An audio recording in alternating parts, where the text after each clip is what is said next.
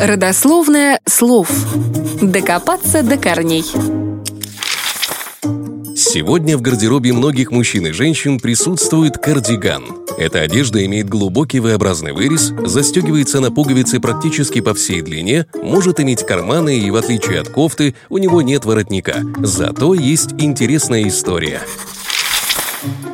Нечто похожее на кардиган носили рыбаки северных морей еще в IX веке, ведь им приходилось работать под ледяным ветром. На протяжении практически восьми веков эту одежду использовали и простые люди из Франции и Великобритании. Но привычное нам название «кардиган» получил лишь в XIX веке. Связано оно с именем лорда Джеймса Кардигана – он был известен в Англии как высокомерный, хвастливый аристократ и крайне некомпетентный полководец. Самый крупный военный эпизод в его карьере – атака в сражении под Балаклавой во время Крымской войны, которая закончилась чудовищным разгромом и потерей почти половины отряда.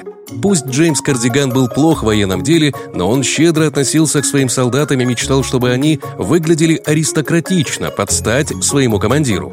Лорд тратил свое состояние на перевооружение и покупку новой отличительной униформы для войск. Одним из элементов этой униформы был стильный вязаный жилет на пуговицах. Он не только выглядел элегантно, но и согревал военных.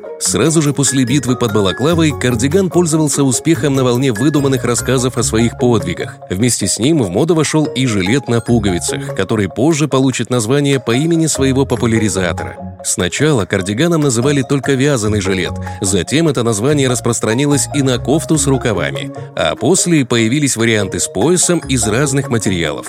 Такое решение практически мгновенно стало модным и распространилось по всей Европе. Свитера полюбили студенты и преподаватели, а через какое-то время кардиганы стали чуть ли не основным элементом одежды в мужском гардеробе. В связи с ростом популяризации навязанной вещи в 60-е годы 20 века кардиганы пользовались спросом практически во всем мире. Наиболее ценились связанные вручную. В 90-е в моду вошли совершенно новые кардиганы, сшитые из шелка и хлопка. Солист группы Nirvana Курт Кобейн практически не снимал с себя кардиган, что не могло не сказаться на вкусах молодежи. Стали появляться длинные кардиганы до колен или икр ног. Очередную волну популярности кардиган пережил в 2010-х с расцветом хипстеров. Но и без новых стилей и культур эта вещь регулярно появляется в весенних и осенних коллекциях дизайнеров.